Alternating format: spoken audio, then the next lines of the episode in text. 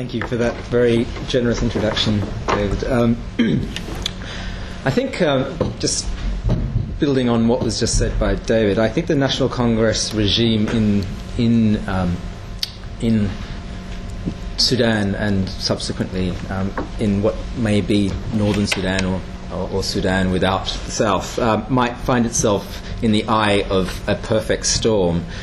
And I say this for a few reasons. Uh, the, the first is that it will be ruling a state that was born from a war that, in effect, it has lost. Um, and not only that, just like in 1956, it will be born with uh, this state will be born with a war, the war in Darfur, um, as part of that process of coming together in this new formulation of, of a Sudan or a northern Sudan after the South secedes, if it, if it indeed does. Um, and it will also have the burden of an incomplete peace, and I, there I refer to the many unfinished uh, matters uh, arising out of the CPA relating to Abyei, Southern Kordofan, and Blue Nile. Um, let alone the Eastern Sudan peace agreement and its um, shaky states as well. Secondly, there's very clearly a situation of economic crisis, which is partially born of what is likely to happen with the oil industry, um, and the reverberations of that are already quite clear, and you can see that in problems with currency, um, rising prices, and the kind of unrest that has been unleashed because of that. And thirdly, there's a crisis of political legitimacy that the National Congress faces. Uh, it to put it mildly, is a regime that will be the midwife of the secession of part of the country, and um, indeed perhaps has much more of a responsibility than mere midwifery in that sense, um, and also has a leader, as we all know, who's indicted on charges of genocide. So this crisis of political legitimacy is quite strong. Um, there's the additional dimension of the fact that it's a state with quite troubled external relations, both regionally and internationally, globally these um, factors pulled together are very precarious ones within which to be at the moment of nascence of a, of a new state. Um, but then I would add to that the ingredient that's just been mentioned um, by, by David, because I think it does um, potentially bear heavily upon the possibility of this idea of a perfect storm within which uh, to, to be born as a new state. And that is the Haboob, as uh, many of you will know, the, the, the, sandstorm that's blowing in from the north, which is one of popular revolt, um, mobilization, intifada. As uh, David's mentioned, and, um, and also Ahmed, uh, the Sudanese have prided themselves on being the ones who've shown the rest of the Arab world how to do an intifada well, on two occasions having overthrown an authoritarian military regime.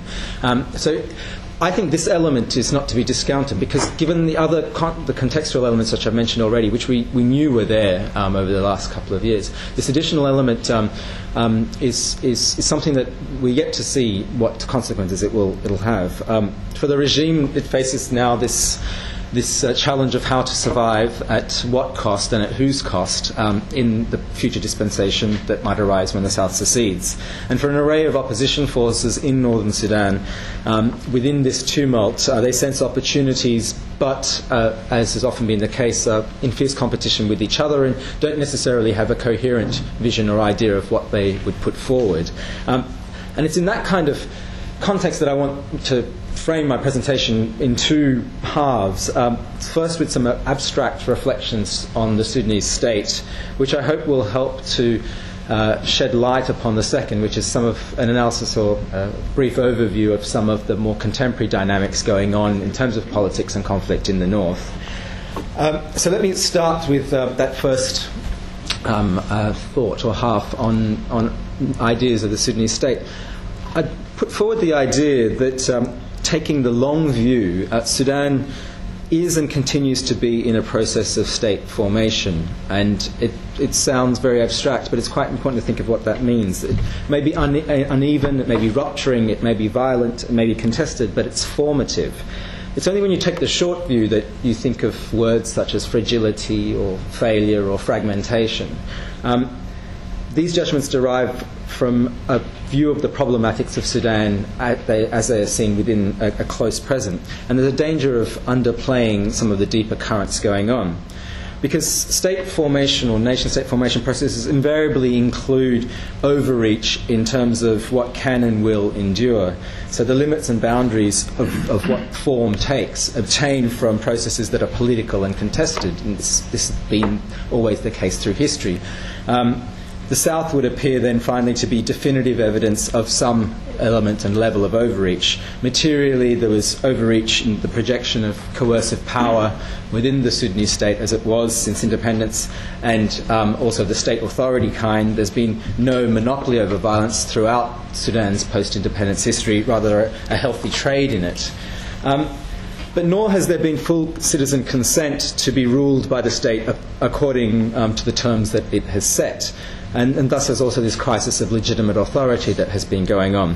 So, this links closely to the overreach in terms of, of the nation state visions that have been uh, put forward by different elites, political actors in the country. And in the most contemporary period, of course, that was a, a, a confrontation between uh, visions of an Islamist kind and one framed by the SPLM as a new Sudan kind of vision of a plural, secular, federal um, Sudan.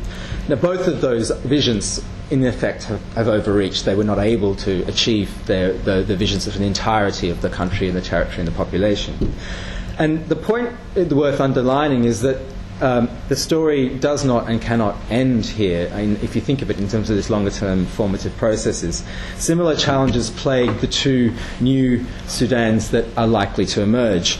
And assuming the South secession, um, both of which uh, by default will have trappings of sovereignty but remain in the throes of these sorts of formative processes. Um, in some respects, and I, I, say this with caution, in some respects only, the South, in, in, in a sense, is better placed um, because the long process of liberation has been deeply formative of some of these elements of, of nation state formation. Whereas, um, where, where, identity, at least at that moment of liberation, whether it may uh, continue to be seen so is, is, still to be determined, is at least whole. Whereas in the North, um, it's invariably wrestling with a gaping wound, and I think that's going to be quite um, challenging in terms of re, re uh, writing uh, an idea of the nation and an idea of the state and what it is. Um, so, what do I mean about these trappings of sovereignty? I think um, Sudan is exemplary of many post colonial states um, that have been developing from foundations of what has been termed empirical sovereignty or quasi or negative statehood. And that, by that, we mean like externally recognized sovereignty without necessarily a sufficient amount of domestic sovereignty, um, legitimacy derived from the citizenry and its, and its consent to authority. Um, and and again, I think it is worth putting then Sudan in that historical context where external factors fundamentally had a, a huge role in shaping what Sudan was, um, both from the Turco Egyptian time and the British um, overrule during the colonial period, the extent of what the Sudanese state was was determined by geopolitical, strategic, and other factors of external actors. Um, and at independence, in, indeed, um, it was very much negotiations around Egypt's relationship with Sudan that had a significant role to play in the particular kind of state that emerged at independence with the South within it on the terms that it was. Um, so, in a sense, Sudan has thereafter existed since post uh, since independence um, as a state recognized within a community of states, uh, yet was always troubled by civil wars, intifadas, constitutional crises, and deeply conflictual politics um, all within a history of forming and constituting its internal identity and building the state out of this kind of um, this, this, these ingredients. In a sense, then, the subsequent politics of state survival, the regimes that have been in control of the state, has been in, in what Christopher Clapham aptly has termed uh, seamanship mattering more than navigation. The, the, challenge is just to stay afloat for the, any regime that's in control of the state. And, and the, the, the, internal process of actually setting forward a vision for the state has been that's fractured um, continually under processes of upheaval. And most of the attention has been paid on negotiating external relations to maintain that sort of recognition as a source of deriving internal legitimacy and authority. So that's my abstract sort of uh, tour of why I think it's worth thinking about the Sudanese state, not as, well, what's happening as the South secedes and what's after the North, but put it in that historical context and see that this is a very, continues to be part of a very formative longer term process. Um, and, and thus, what is, um, is, continues to be um, very much a process of formation in the North, as much as it will be quite clearly in the South. And here I might just briefly quote um, Malik Agar, the um, governor of Blue Nile at the moment and uh, a senior figure in the SPLM, but from from quote unquote the north, a category that does no justice to his um, background and the people with whom he represents. Um, I speak, when I was speaking with him in 2007, so some years before where we are right now, he said to me, Should the South separate, then there will be no Sudan. Sudan is not a coherent country. Sudan is distinct regions, ethnicities, geographies, and cultures. Look at Darfur, the Nuba, the Beja. Sudan is not a coherent state. It came together because of coincidence. If a part decided to secede, especially the South, first there will be real bloodshed. The government will use force to discipline the remaining region, and the South will come, will come in. If Abyei fights, or Blue Nile, or Nuba Mountains, the South will not stay aloof. I know the repercussions of secession. And obviously, as a portent of things to come, that's quite alarming. But I, I, I, wanted, in a sense, to focus on the language in a way and the, the, the very clear understanding, very deeply held understanding of how arbitrary and coincidental and formative the state is, and how it still remains highly contested, um, and that th- this solution that comes out of a particular peace agreement at a particular time for a particular region, not representing the whole and the entirety of what is still heavily in the throes of a formative um, process. So let me turn to the second half of my presentation, hopefully around the 10 minute mark. Is, um, and that's on the post, post Southern independence politics of North Sudan, which is what I, I want to focus on. The crises looming in northern Sudan on the eve of southern independence are definitely now more in view than they were or should have been in recent years. No one was really talking about northern Sudan. Focus was on recovery and the referendum in the south and on the conflict in Darfur it just didn't get as much attention as, as it had been envisaged in the peace agreement process um, or in the negotiations. Um, that, and it certainly fell behind. And only around the elections did it suddenly arise again. By then, both within the country and also in terms of external actors, um, it was in many senses too little, too late. And I think much of this can be explained by the blinkered vision of peace that we're all under. We're all thinking of it in terms of this peace agreement and the referendum that created it. Um, I want to just uh, go back a bit before the negotiations of that agreement and, and quote uh, Francis Deng, who's an eminent um, um, statesman of Sudan and from the Abyei, as many of you know, um, speaking at a, a, U.S. Institute of Peace uh, policy forum in 1999, and he had this to say about the possibilities of a peace deal between North and South. The implication is that a peace settlement between the government and the South will not necessarily bring peace to the country. Not only will the, northern opposition parties continue their struggle for power against the NIF regime, but the non Arabs too will continue to fight either for their own self determination or for a new Sudan in which Arabism and its associations with Islam will not provide bases for their marginalisation or discrimination. The clear idea is that if there is a deal that is just between North and South, it will not solve these other problems that, um, that persist in northern Sudan in the, in the peripheral regions of the country as well as in the centre. That idea of concern over an agreement that was structured on this basis um, was completely left behind in the lead up to the negotiations themselves. And by the time of 2001, another important influential policy forum in Washington that influenced the US administration's policy on the, on the peace agreement, the argument was made um, quite differently. And um, to, to, paraphrase from the Center for Strategic and International Studies um, uh, report, of which um, Francis Deng was actually co chairing, uh, a singular focus on ending the Southern War will not, of course, solve all of Sudan's problems, nor does it imply indifference to critical related concerns, such as the need for democratic governance in the north, including accommodation of marginalized northern groups like the Nuba and the Ingessana from southern Blue Nile, who now fight alongside the southern armed opposition groups. But only when the war has ended will genuine progress in these areas become possible. So it was expedient to end the war on this basis. This was a way to end the war by striking a deal between North and South. But the justifying logic was that this was the only way forward. It's the only way forward for all of the other problems in their entirety. That's not to say that this was wrong as, as, a, as a, call to make or a decision, but rather that its full um, um, uh, consequences were distorted to suit a particular policy imperative. And that was seen, obviously, very in the first case in Darfur, um, in terms of the conflict arising during the process of the negotiations. Um, and as um, Abdul Wahid, the leader of the SLM, a major faction of the SLM, commented to me um, some years ago, the 2002 deal on southern self determination was not a solution. It put the country into a corner that the National Congress wanted. The SPLM was strong, and they cornered the SPLM into the south. For me, Machakos just divided the country, put our country into blocks, north and south, and just made things worse. And so, in a sense, the, the logic of the way the agreement has worked has been to foment and make more magnified, more amplified some of the problems and distresses facing northern Sudan because it made more clear what those problems were and made them more clear to um, groups and political elites in, in, in the north. And much of this, I guess, is all quite evident, but it's worth underlying that as a result, northern Sudan remains in a massive state of flux in this period. Formation processes are traumatized once more. Ideas of the nation have been shaken up, and the nature and shape of governance in the north is very uncertain. The domestic legitimacy of, of, the ruling elite is severely weakened, as I've already mentioned, and in this sense, we see, now see a reassertion of an Islamist agenda as a way of putting forward a positive idea of, of, of, of governance of, of the ruling um, party that is not just about how it's coping with the crisis of the secession of the South, but this assertion of an Islamist agenda feeds into this crisis that's um, befalling the North in terms of where the nation state is, is going to go.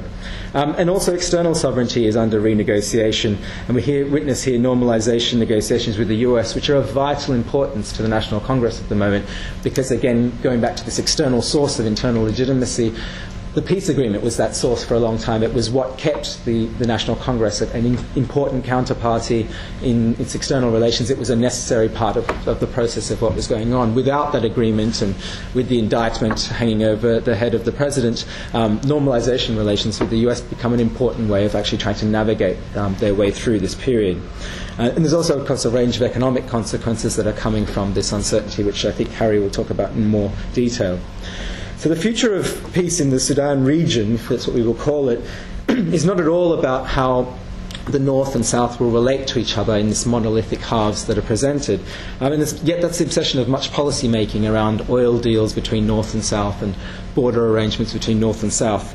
Um, a deal between Juba and Khartoum is not enough because neither can project the coercive authority nor obtain the consent to rule over their whole territory or population. And I think this is becoming more and more clear. The agreement between North and South was ne- never really touching on a range of these other dynamics and factors at play. So the NCP's challenge is staying afloat in very choppy seas, and I just want to now raise um, finally a few issues that um, I think pull this all together and maybe make it a bit more um, empirical for you and uh, uh easier to, to, to, um, to to understand in the context of what I've, has come before. The first is um, the politics at the centre. Um, there is increased turbulence in a time of crisis in the centre amongst the, the, the, the traditional northern opposition parties that are largely Khartoum based, um, even though they obviously pull their constituencies from across the north. And here, like the, we see Hassan al Turabi's recent arrest as, as you know, particularly indicative of how turbulent and, and, and uh, uncertain things are at the centre. Um, after calling for a popular revolution and citing the, the, situation in Tunisia, he was swiftly yet again put under house arrest. And um, it's that sort of fear and anxiety in the National Congress which is, is very clear in moments like these. But there's also increasingly strident opposition demands from the other northern opposition forces for what they call an inclusive transitional government, that this can't be a government of Northern Sudan after secession that's just rule under the rule of the NCP. It has to be a broad based coalition government.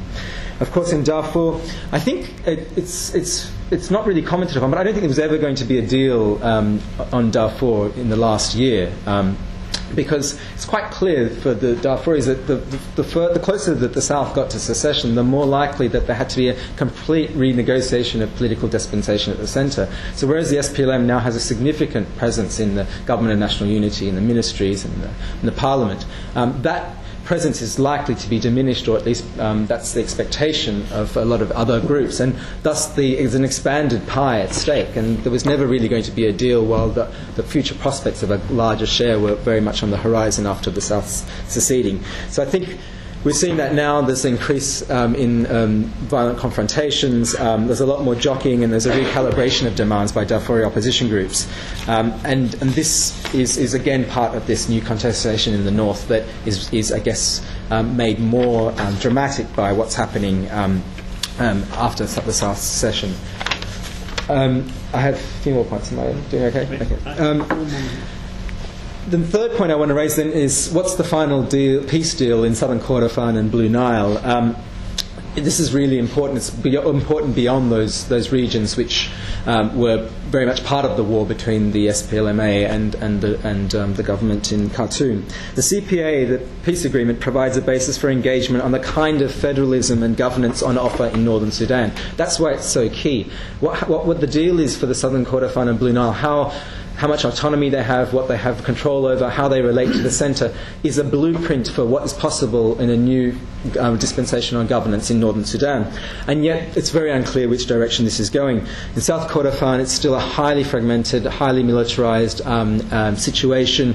Um, there's still cantonments of SPLMA areas that have had very little integration into the rest of the state since the peace agreement. Um, the elections have been delayed um, April, and they've been delayed and delayed again. There, this is elections that were supposed to happen in 2007. Um, very uncertain in that area what's going to happen, and presence of other forces like the JEM and um, others in the area have been um, talked about increasingly. In the Blue Nile, they moved forward through the elections in a very weird election result, which sort of turned around radically and, and reinstated the governor Malik Agar. Um, and, and, they're in the process of their popular consultation at the moment, which has been very fraught. And, and um, but what's interesting is that uh, the the insertion of, the, of, the, of a request for autonomous rule into the popular consultation process itself has been grabbed at with both hands by many uh, people in Blue Nile. And that idea of autonomous rule is a real sign of the level of uh, expectation of very decentralized federalism that exists in the peripheries of the north if we think of those peripheries and then think of Darfur and Eastern Sudan, there is the very clear possibility of a new alliance building from um, the, these peripheries that, um, it suggests that the war could uh, take new forms, um, the war in Darfur could take new forms in the period ahead if, if these issues around decentralized governance are not dealt with. Um, we've seen that most recently with Eastern Sudan um, elements um, joining with the JEM again, so armed elements joining with the JEM, and the, the JEM, um, the Justice and Equality Movement of Khalil Ibrahim, projecting very much a national agenda rather than a Darfurian agenda wherever possible. Um, there's another issue here, which is where are the Nuba and Blue Nile SPLA, so the fighting forces that joined the SPLA from the Nuba and the Blue Nile, which under the peace agreement were um, forced to redeploy south of the border, but in many cases did not um, put down their arms, but also hid their arms.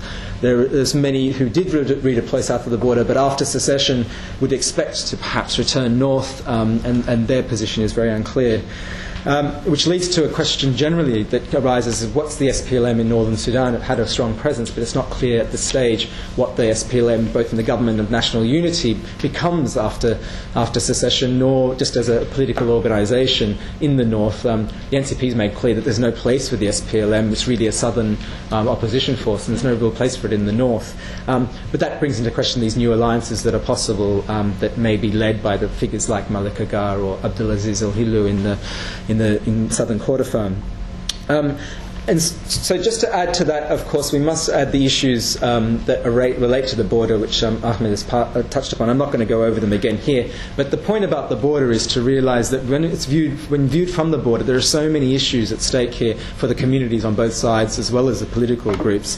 Transhumance. Um, movement of populations across the border, um, issues of land and disputes around land, a high level of militarization, um, the fact that the armed forces of the Sudan Armed Forces and the SPLA are in positions very close to the border, in, often in, um, in, positions of standoff, especially around the oil fields.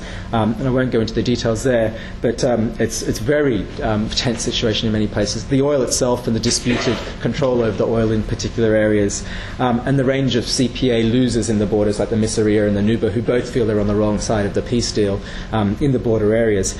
Uh, the point here is that to view a deal between Juba and Khartoum as sufficient to sustain a post-secession um, situation is, is, not enough. As Malik Agar you know, talked about, it's about the fact that local dynamics can draw Juba and Khartoum into conflicts that they might not otherwise want to be in, but they find themselves in for reasons that they can't avoid. And I think that's another tension that lies in the fact, this level of um, instability, both in the north and in the south.